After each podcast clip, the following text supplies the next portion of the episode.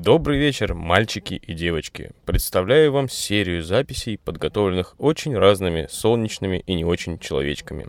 Все эти аудио, радио, телепередачи объединяет один самый солнечный из солнечных человечков, а точнее истории знакомства разных хороших людей с солнечным человечком, Леной.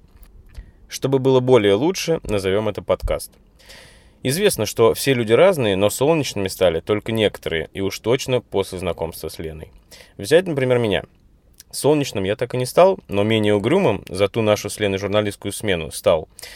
Кстати, это был мой первый бэт-трип. Галлюцинации я словил на третьи сутки без сна. Работа у нас была построена очень эффективно. Работаешь вечером до утра, работаешь утром до обеда, обедаешь, работаешь до вечера. Спишь только если упал. Такой режим очень быстро делает человечков солнечными. Что ж, послушаем эти увлекательные истории в добрый час, в добрый путь, друзья.